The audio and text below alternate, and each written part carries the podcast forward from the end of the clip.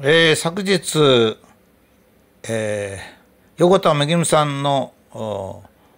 父さんがお亡くなりになりまして、まあ、大変に残念であり、えー、日本人の一人として悔しい思いに、え、沈んでおりますえー、私はこれは北朝鮮の問題というよりか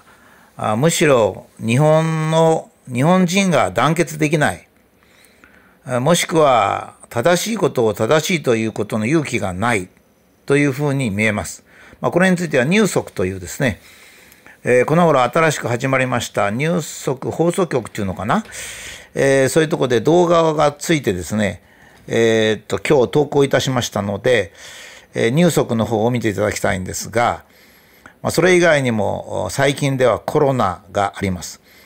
え、単なる冬の風なのに冬の風ということを認めることすらできない。怖くてできないということですね。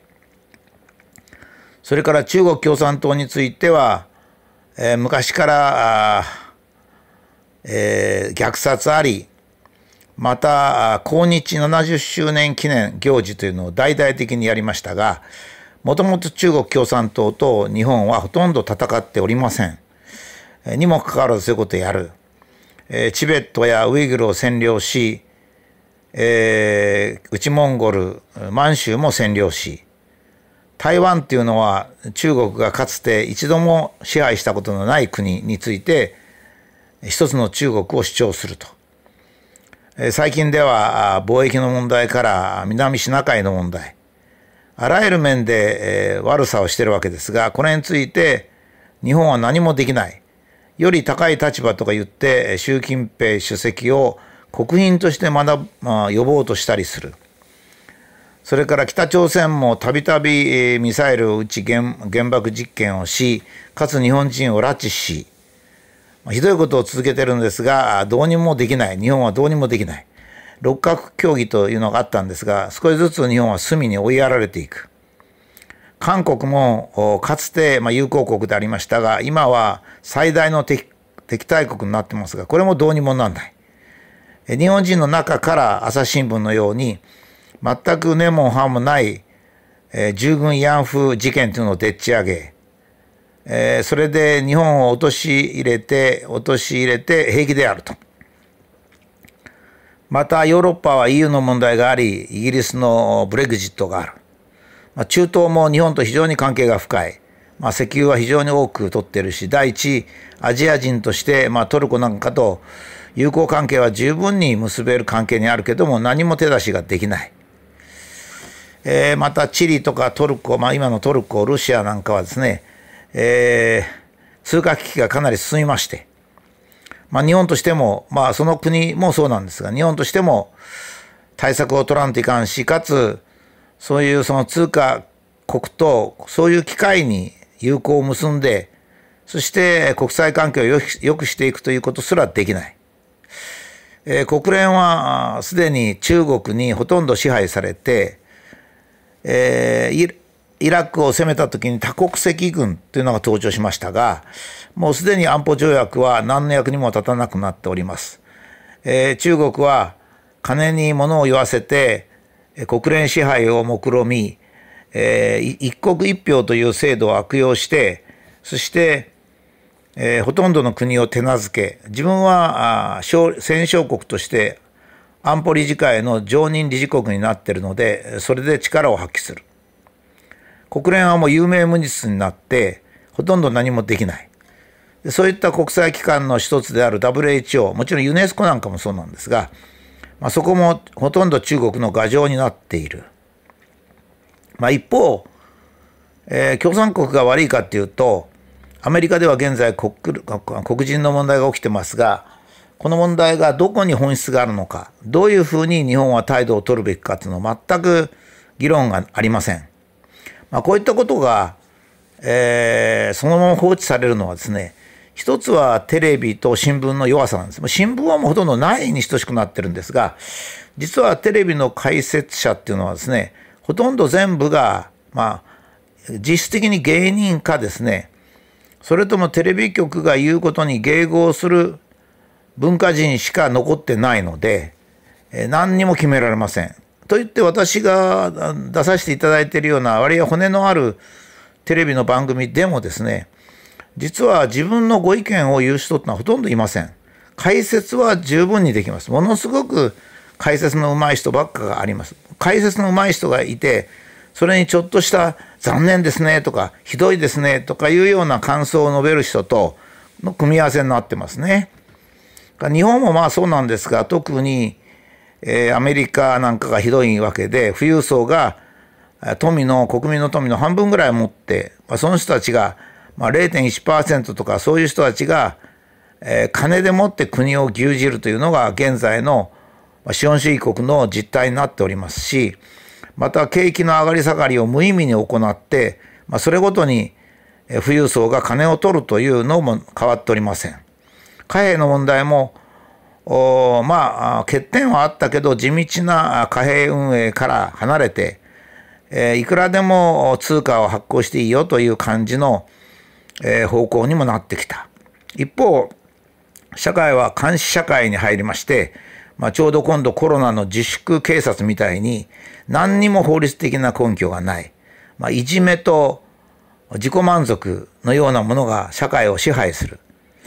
えー、この前あるスーパーマーケットのあれ大きなスーパーマーケットの社長さんにお会いした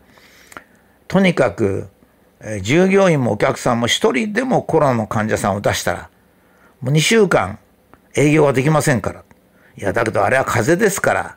それは冬の時に風邪が風邪をひく人が従業員に出てもそれはしょうがないじゃないですか。いやそれはダメなんです。なんでダメですか？新聞が騒ぐからです。つまり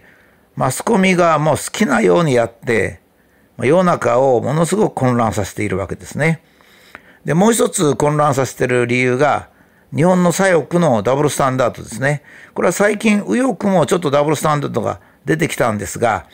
まあ昔は右翼っていうのはもう日陰者でありましたから、まあダブルスタンダードが表に出るということはなくなったんですが、ま、最近では右翼もダブルスタンダードがありまして、例えばえー、原発の問題なんかそうなんですが日本人の命を守ると言いながら原発はいいよと。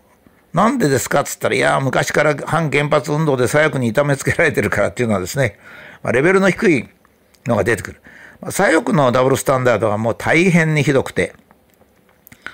もう北朝鮮とかも中国の中国共産党のやることはみんないいと。まあ言ってみればアメリカのやることもいいと。日本人が日本人のためにやることだけは悪いと。で理由の一つ一つは常に、えー、ダブルスタンダードなんですね。要するに、本人たちにある、うん、信念とか、戒律とかのがあってやってるんじゃなくて、自分の立場が有利になるとか、左翼というポジションを取ると、まあ、いうことでもうはちゃめちゃになっております。まあ、こういうことは実はもう個人生活にもそうで、まあ一番いいのは離婚でしょうね。愛し合って結婚して、1年も 2, 2年が経ったら、もう、えー、喧嘩ばっかして離婚する。子供が1人いるが、それは、あ奥さんの方が引き取るという例が多いわけですね。これを見てますと、まあ、あの、全体としては、日本人、まあ、つまり先ほどの左翼のダブルスタンダードなんですが、男と女ってのは違うんですからね。考えも違う、構造も違う、役割も違う。役割っていうのはその体の作りにおける役割ですね。子供を産むとか、当然ですね。それを無理やり同じとしてやるもんですから、当然合わない。もう一つはやっぱり男性がですね、えー、自分たちはしっかりして、えー、っと、妻と子供を守っていかなきゃならないっていう、もちろん気合気合がない。だから、えー、常にお金を出すの、家族に対してお金を出すのを嫌がるというような、まあそういう、まあ僕なんかから見れば、もう男の風上に置けないと、まあいうような男が多いわけですから、女性もそれは結婚しても満足はしませんね。職場ではパラ、パワハラがある。まあテレビはもういい加減なフェイクばっか、嘘ですね、ばっかやっている。まあ特に NHK とか朝日新聞とかそういう指導的立場のマスコミがですね、もう自分たちを失ってしまっている状況なわけですね。まあ、あの、こういうことはちょっと暗いことなんで、私はあまりこういうブログなんかには触れないんですが、しかし、やっぱり触れる必要があるものは触れる必要があると私思うんですね。そして、まあ、こういったものが何でできたかっていうとやっぱり第一に戦後のアメリカ軍の日本別紙計画に染まった人たちがなかなかそこから抜けきれない、えー、日本を恥ずかしめて喜ぶという人が今でも随分いる。2番目に学校教育が、えー、先生が教えたことを覚えるということに終始する。えー、先生の大切なのはその子供子供にある程度の知識とあとは自分で考える力っていうのをまあ、えー、つけさせなきゃいけないんだけども、まあ、いろんな日教組の問題文部科学省の天下りの問題などでダメになってしまう。3番目にやっぱり NHK 朝日新聞がですね、え、何も考えずに生きていく、日本人を作ると。まあ、一番ひどかったのが最近では気温が上がってきましたので熱中症に注意してください。お願いいたしますとこういう言い方をする。つまり NHK が国民一人一人の健康をお願いするわけですが、そんなことは依頼したことありません。昔もそういう類似したことありました。えー、テレビが一斉にですね、投票に行きましょうと、選挙のたびに投票に行きましょうと呼びかけることがありました。最近やっぱりさすがこれは改善されてきましたが、テレビとか新聞が総選挙でやるべきことは、議員の主張の中身をよく伝えることとか、選挙当日にはどこで選挙が行われ、何時から何時までだとか、期日前投票はどうやればいいんだっていうことを言うわけで、実際に選挙に行くかどうかは国民が決めるわけですね。つまり、国民が決めることをすべて、えー、テレビ、新聞が指導するというような傲慢な気持ちにもなってしまいましたね。それはもう私、テレビ界、まあ、新聞も随分関係しておりましたが、まあ、そういうのを通じてですね、全く本来の報道機関としての役割を果たさなくなったと、まあ、いうことがですね、現在の混乱する社会と解決できない指導者や議員というものを生んでしまった。まあこれは、まあ指導者と議員ばかりを文句言うことはできなくて、私自身の学者の世界でもですね、ほとんど何も言えなくなった。本当にこう、考えの浅い学者